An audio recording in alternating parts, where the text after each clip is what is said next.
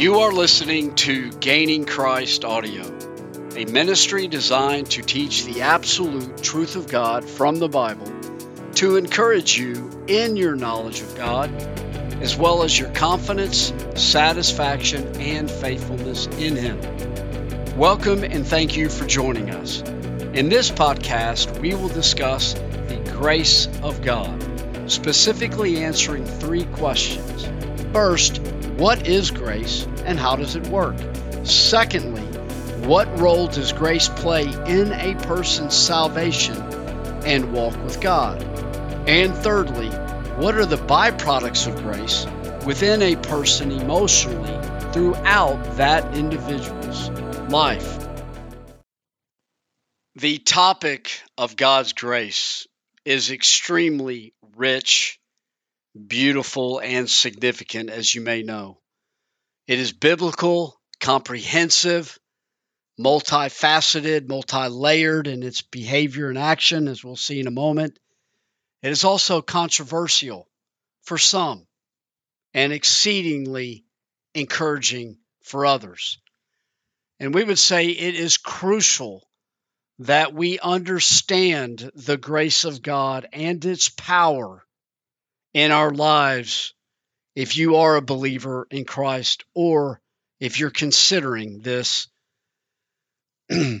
or even not. You understand the doctrine of God's grace. And I will do my best to clearly describe what is the grace of God, answering our three questions, beginning with what is grace? We use this word quite a bit. I have a friend named Grace. In Hebrew, the Old Testament, the word chesed means loving kindness. In the New Testament, written in Greek, the word charis means grace or favor given. It's where we get the English word for charity, charis. You may have heard the word grace defined as the unmerited favor of God. That's a good definition. However, technically speaking, God's favor, His grace, is not unmerited. While certainly unmerited by the recipient, namely us, because we do not deserve it, the grace of God is merited, but by another, the Son of God, the Lord Jesus, who is the merit for our salvation and the grace which gives it. More on that in a moment. You could say that grace is God's love in action, specifically directed towards a person. The exceeding generous loving kindness of God that is then directed or provided by God to an undeserving recipient. That's a fair to good, at least, definition of grace. It is the loving kindness of God, the favor of God given, granted to someone like us who is undeserving of the grace and what it yields. So, what role, question two, does grace play in a person's salvation and eternal life? Well, this is very interesting in the world. And I will admit that I think it was like 25 years ago before I was clueless on the answer. And I'm glad that I'm not now and I understand this word grace, which we all will learn more and more about because it is a deep, rich word, a treasure chest of God. But the grace of God, we would say, necessarily and effectually permeates every aspect, layer, and step of a person's salvation, which we'll explain in a little more, more detail. It is God's grace that saves. God's grace provided salvation. God's loving kindness gives it. God's grace applies it. The merits of Jesus, God's grace does so much holds us and secures us, as the Bible will say. To be clear, though, it is not grace that saves a person. It is what grace causes a person to have that saves a person. Christ saves people. The role of grace, the loving kindness of God, is the action that triggers God to give all that is required to have salvation. But it's not grace on its own that saves, it is Christ who is the living grace of God for a person. Some would say, oh, you know, okay, I must be saved and God has grace, so therefore I'm saved. Love wins. That's not grace. That's not what grace does. Grace is specific. It's not just this ambiguous, universal claim of, of salvation to all because we're humans. It's specific, and God gives it in His loving kindness. As God says, I will have compassion on whom I will have compassion. I will give mercy on to whom I will give mercy. It is my grace. It's not your effort. It's not your will. It's my grace. Again, I know many people really struggle with this. I was such a person. If you are, hear me out. We'll give detail in Scripture to the proof and the truth of God's grace and the myriad benefits that it yields. Salvation, eternal life, is absolutely a free gift from God. Com- the whole package. There's nothing that we did to deserve it. We can't earn it. We can't cause it. We can't keep it. We can't get it. God gives it. 100% free free grace. This will bring up the question about people who live before God accomplished what his grace promises and applied, namely the perfect life of Jesus and the crucifixion. For example, what about King David? Does he have God's grace? Does he have salvation and eternal life? If so, is there some route to eternal life outside of the gracious merits of Christ given? Where's his grace? Well, King David has the same grace as you and me.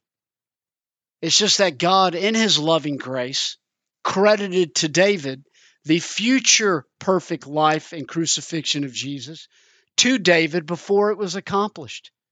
Just like with us, 2,000 years later, today, God was treating Jesus as if he lived our life on a cross 2,000 years before we ever lived or did any of the sin he paid for. It's all Christ Jesus, and it's all God's grace. And it's all the infinite wonder of God's sovereign grace. Well, let's take a deeper look at God's grace and its extreme power. Just practically look at the power according to the Bible upon a person in salvation because it is God's grace that saves you if you're saved or get saved. It is God's grace completely. Romans 6:23 The wages of sin is death Paul writes but the free gift of God is eternal life in Christ Jesus our Lord. Romans 3 verse 23 and 4 For all have sinned and fall short of the glory of God and are justified by God's grace as a gift through the redemption that is in Jesus Christ our Lord.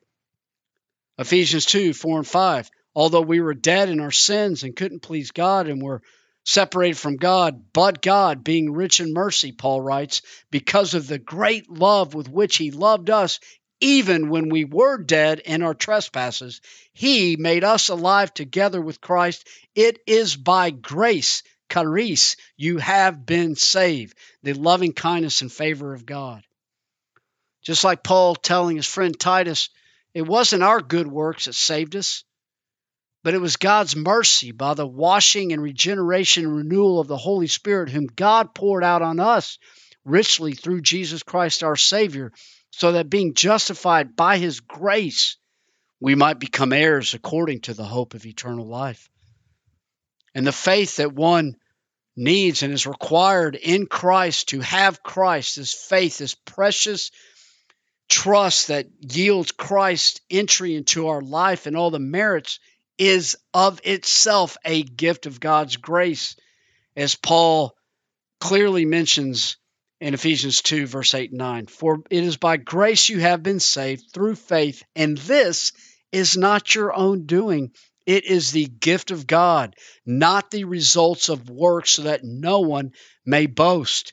And before Paul was writing any scripture in the New Testament or anyone, Jesus was speaking about grace when he says, I give eternal life to whomever I'm pleased to give it. I give my sheep eternal life. They will never perish. They will never be snatched out of my hand. It's my grace. My grace does this. John 10, 27. The grace of God is comprehensive. The grace of God is supernatural. The loving kindness of God permeates every moment, aspect, and layer of our salvation. 100% God's loving kindness and mercy. When you think of grace, you could think of receiving something wonderful you do not deserve. When you think of the word mercy, which is part of grace, it's not receiving that which we do deserve. We deserve God's judgment and penalty for our sin. God, in His mercy, forgives us by punishing His own Son for what we did. That's merciful. And in His loving grace, giving us credit for what Christ did and all the merits of His one time sacrifice so that we would have eternal life in the kingdom of heaven forever. That is grace. And the grace of God does not stop at our salvation it continues, as Paul says. Some people think that, okay, we've been saved. Okay, you say you believe in Jesus. Well, let's go out and do some sin, whatever we want, because it doesn't matter because they're paid for. Well, in a way, that's true because if you did, you still saved, but the heart of the person doesn't think that way because grace changes the heart as God promised He would do. Even in the Old Testament, Jeremiah 31, the new covenant, Ezekiel 36, a promise of the new heart and the spirit that would cause people to walk in holy lives and honor to God. Just like Paul said to Titus, chapter 2, verse 11, for the grace of God has appeared, bringing salvation for all people, training us to renounce ungodliness and worldly passions and to live upright and godly lives in the present age. See, the grace of God, the favor of God that saves us continues to work to make us more and more like Christ. That's his promise. Peter writes that, 2 Peter verse 1, chapter 1, verse 3. God's divine power has granted us all things that pertain to life and godliness through the knowledge of him who called us to his own glory and excellence.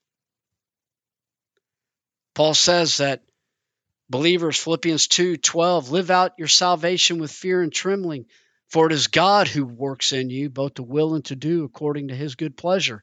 You're a new creation in Christ. You've been born again. We're not robots. We're involved in the process. We participate. We're actually motivated emotionally too, but it's God's grace that provides the results. Even trains us in the knowledge of God so that we can help others hear the truth. And it gives us the, the power to live freely for God in a holy life away from the bondage of legalism, which is not even the gospel, where you think that your good works either cause you to be saved or keep you saved or in the favor of God. That's not true. You're free from all that. You're saved by God. You're His son. You're His daughter. Go live accordingly by my power and work in your heart. Praise the Lord. And it's God's grace, the power of God's grace, that secures us in our salvation. It not only causes it and sanctifies us, but it secures us. As we said in our last podcast, using the Bible, you if you have eternal life, you 100% have eternal life. You will be in heaven if you're truly born again. That's God's promise. And he gives the Holy Spirit to seal you for eternal life by his grace. Praise the Lord. And the grace of God is the power that enables you to then even do ministry. Because as Paul writes in Ephesians chapter 4, Verse 7, for example, it's the grace of God through Christ who apportions your spiritual gifts. So, whatever spiritual gifts you have as a believer or will have if you become a believer were given specifically by Christ to you. They're unique to you. They may overlap with some of your friends, but they're unique to you. And the power for you to execute these gifts come from the Holy Spirit, who's been graciously given to you by God to seal you for redemption and empower your gifts in faithful ministry for God's honor in his mission in this world. Praise the Lord. But the grace of God which is so paramount and crucial and comprehensive in a person's salvation, works beautiful benefits in a person throughout their life, within a person, emotionally, psychologically, and even behaviorally. When a person knows the grace of God, you can be saved by God's grace and not realize that it was God's grace that saved you. I was such a person. But when, you, for a while, fortunately, by God's grace, I'm no longer that person because I know the grace of God, not as much as I want to and will in a year and can learn, and we're learning more. But we understand that when you understand, embrace, and enjoy and know the grace of God, it has extreme benefits and impacts in your life.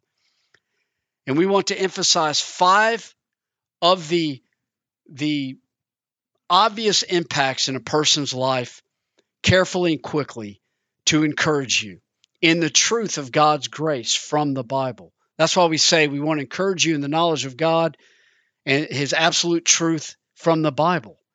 It's the Bible truth, the doctrine of grace is truth. And point number one here knowing God's grace yields extreme peace, joy, and contentment within a person's heart.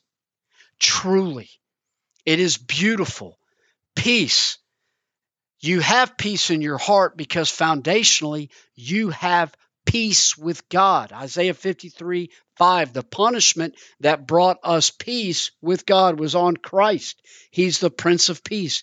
You have peace with God. You live in peace. You're not walking any longer on the legalistic works message, faulty message of your good works save you or your good works hold you eggshells of untruth. You're walking in the grace of God because you know that you're secure and you know it was not your decision and your intellect that brought you to to Christ as I once thought it's God's grace and you know that his grace secures you so you have peace not only literally with God but emotionally in your heart.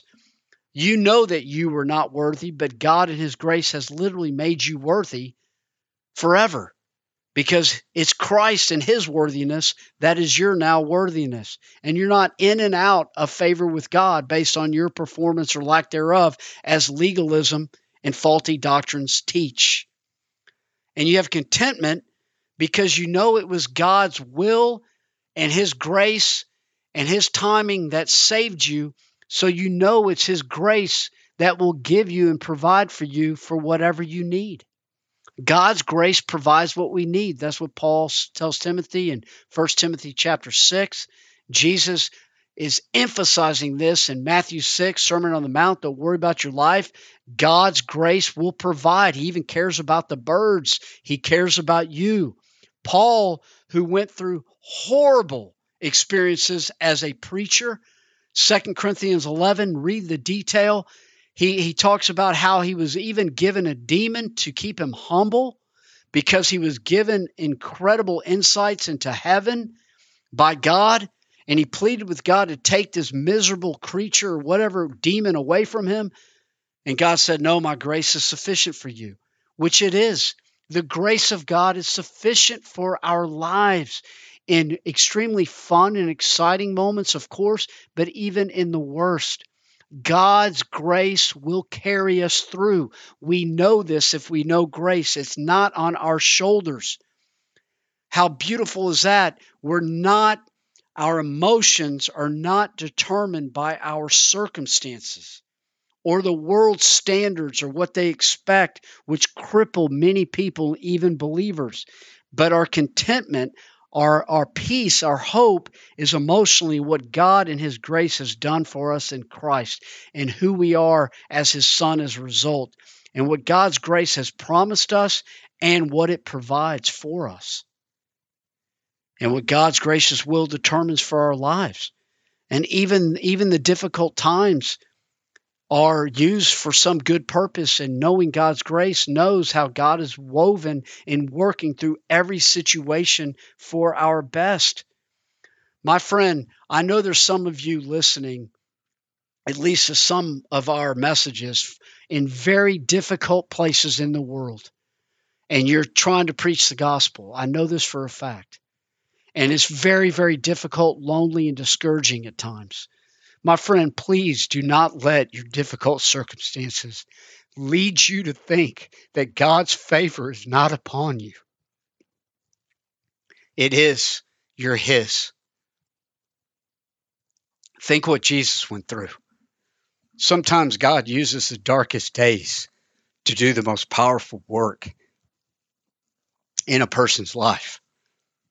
Praise the Lord. And the joy, the joy of salvation We've been rescued out of darkness, transferred into the Son. We know it was God's will and His choice and His pleasure to give this to each individual person, and that He wanted you with Him. How, I mean, we should be ecstatic. Yeah, there's real pain and disappointment in this world, but it doesn't determine or override the true foundational joy. David says in Psalm 16, verse 8, my whole being rejoices because of the grace of God.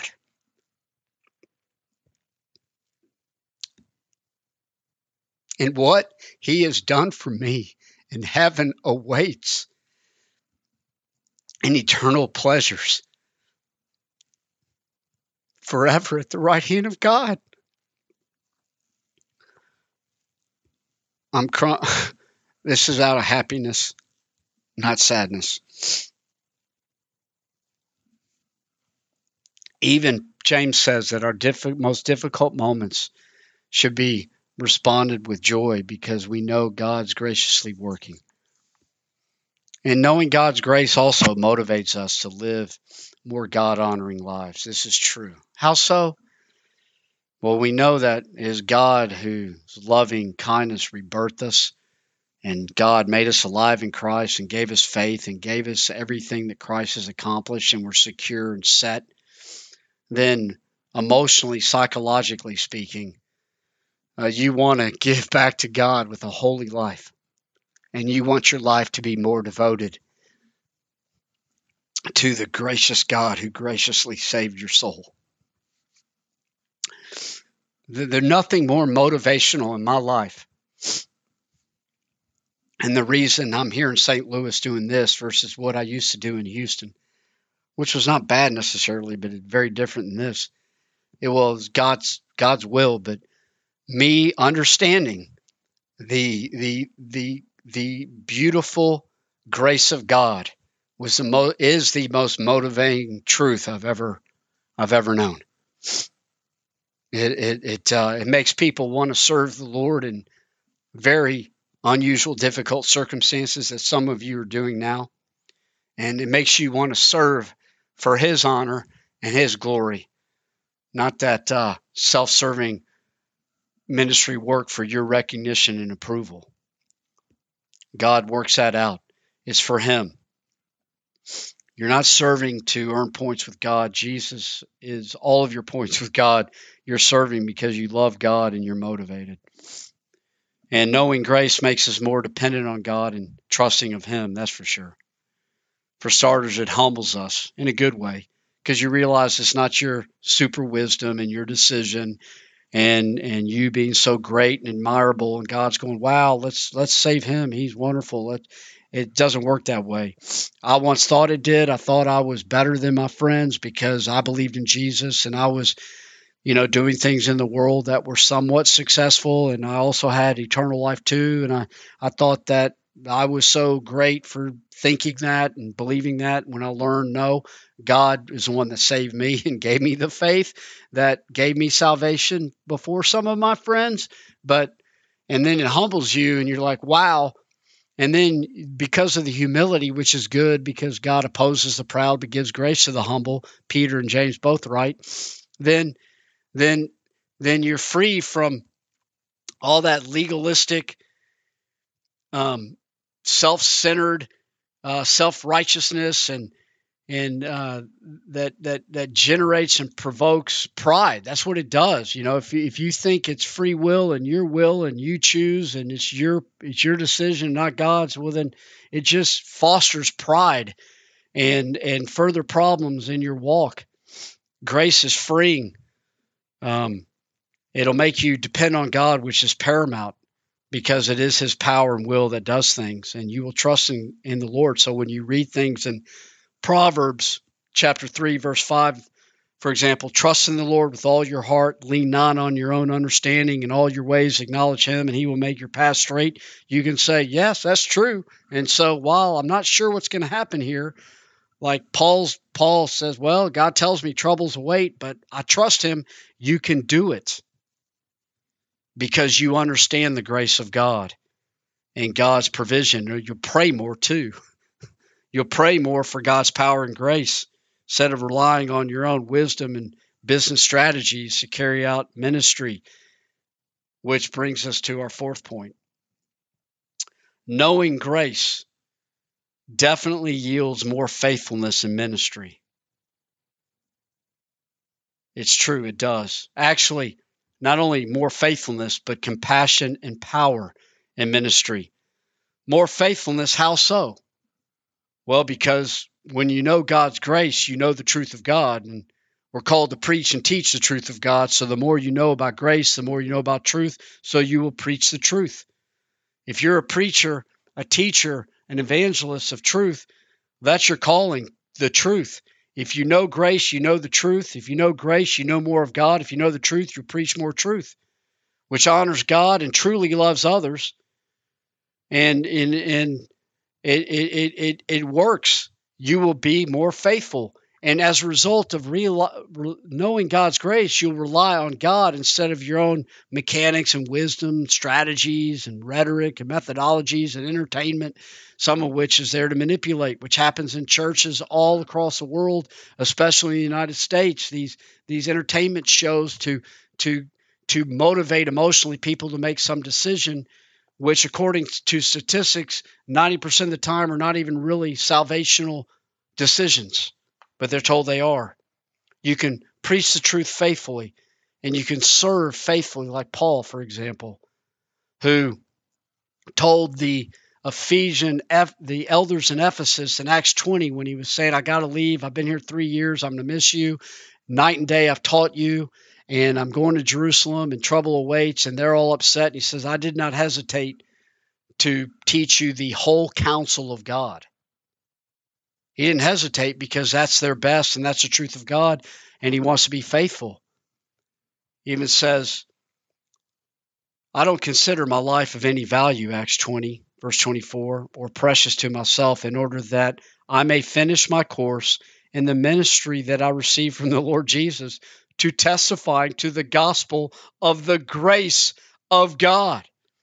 You see, you don't have to use these half truth, man centered, psychological, manipulating messages,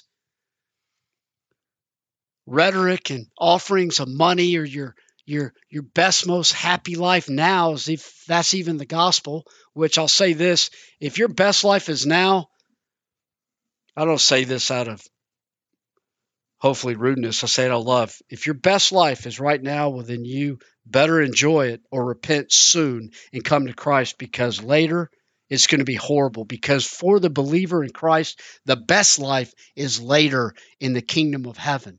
It begins now, but it explodes in heaven.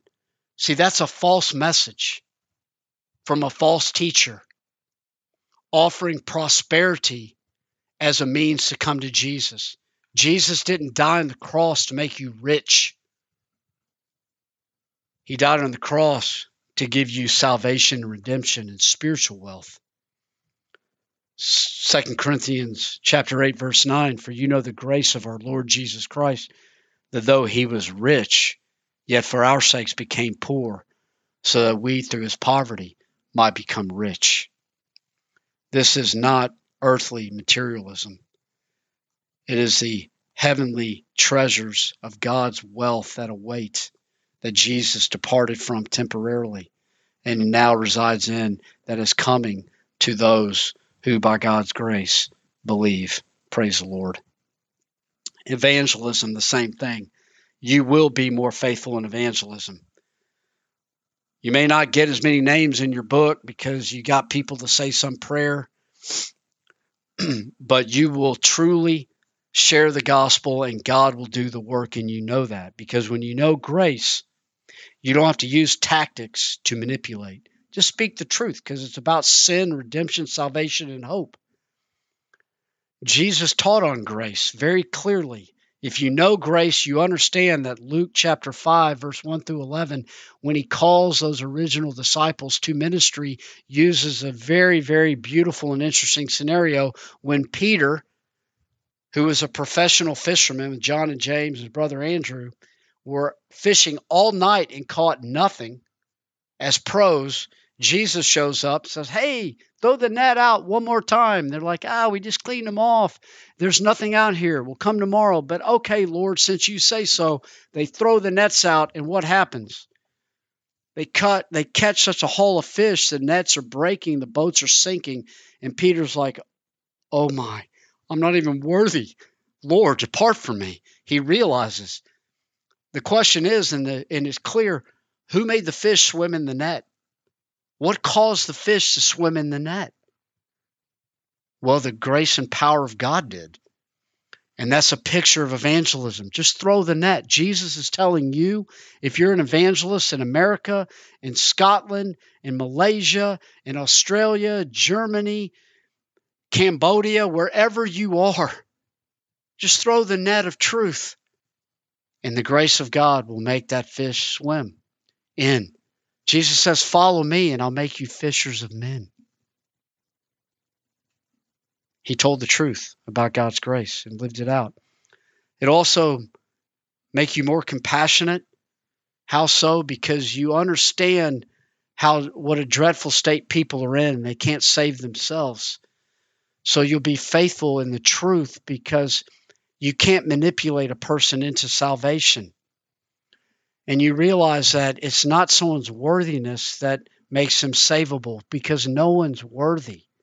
It's not the most beautiful, successful, professional, and and and wanted by this world that that that makes a person more of a candidate for salvation. Look at the people God saves. The legalistic Pharisees who thought about world opinion and didn't care about the grace of God ridiculed Jesus for hanging out with sinners, tax collectors, prostitutes, and people like me. But Jesus says, I'm hanging out with these people because I want to give them my grace. Praise the Lord. Don't be a Pharisee in your heart, Luke 15. Be like Jesus and realize that he saves all types of people, even those you may not want. And it's his power to do so. They're his sheep. Feed my sheep, Peter. They're not your sheep. Go feed my sheep if you love me. Praise the Lord. And he'll give you more power. Of course, the power is God and and his Holy Spirit and the work that he does when the words go out, but also the power is in what you say because of the gospel's power.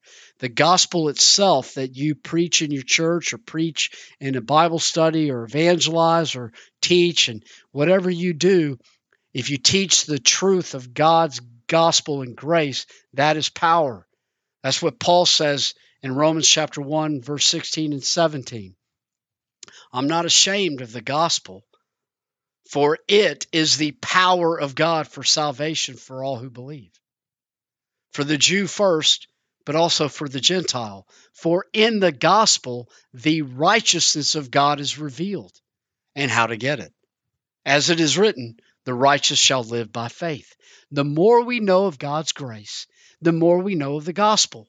The more we know of the gospel, the more power we have in what we preach and do and say in ministry. The gospel even is supernatural.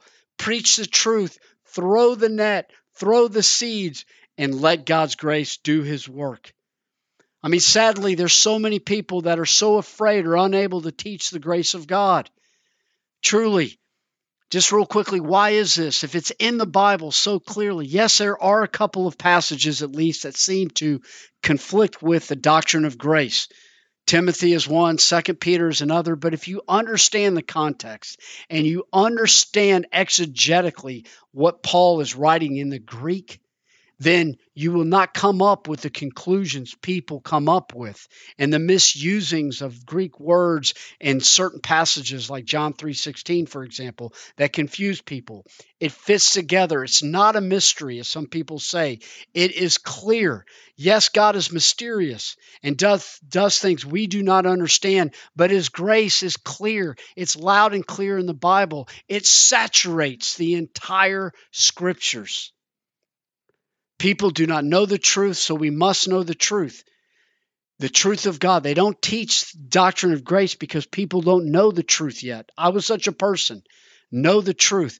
Or people trust in their own imaginations, preferences, or wishings of what God should be like rather than what God says. Don't trust your imagination. Trust the Word of God and what God says. He says it's His grace and mercy which saves, not your deservingness or your good works. He says that. It's His power. You must be born again. Or people do not teach the beautiful doctrine of grace, even if they know it, because they fear man more than God. Truly, they're afraid of what people will think or how they'll react. They're afraid, more afraid of offending people than offending their Savior. If you think about it, it's true. It's offensive to not preach the truth of Jesus, especially if you know it, because you're worried how someone will react. That's people pleasing. Be a God pleaser. Preach the truth. Knowing grace frees you from people pleasing and legalism to truly please God. Please, if you're a preacher somewhere in this world or a teacher, evangelist, preach the truth spread the truth of God's grace. The sheep of Jesus need it. They want it. They crave it. They may not understand it like me, but once they hear it and learn it, it changes their lives. It's so powerful, beautiful, and compelling and motivating. The world is desperate for the truth of God. Let's preach the truth of God. There's false teachers. Reason number four teaching things that are not of God to deceive people preach the truth of God. Peter, who loved the Lord and was a preacher of truth, ends his first letter, stand firm in the true grace of God. He ends his second letter, grow in the grace and the knowledge of our Lord Jesus Christ. And lastly, knowing grace will definitely yield more gratitude and more enthusiastic worship of God in your life because you know that it's all God and you did nothing, and you can properly thank Him for all that He does, all that He's done for your life, whether you're singing a song, praying by yourself, praying with friends, or just thinking and praising God. If you know God's grace, it will it will empower your gratitude and worship of God completely. Praise the Lord. Well, we could go on for hours, weeks, years on the doctrine of grace. It is inexhaustible, beautiful subject. But we hope that these few minutes here have been encouraging to you. Thank you very much for listening. We hope you have a great week. And please spread the truth of God.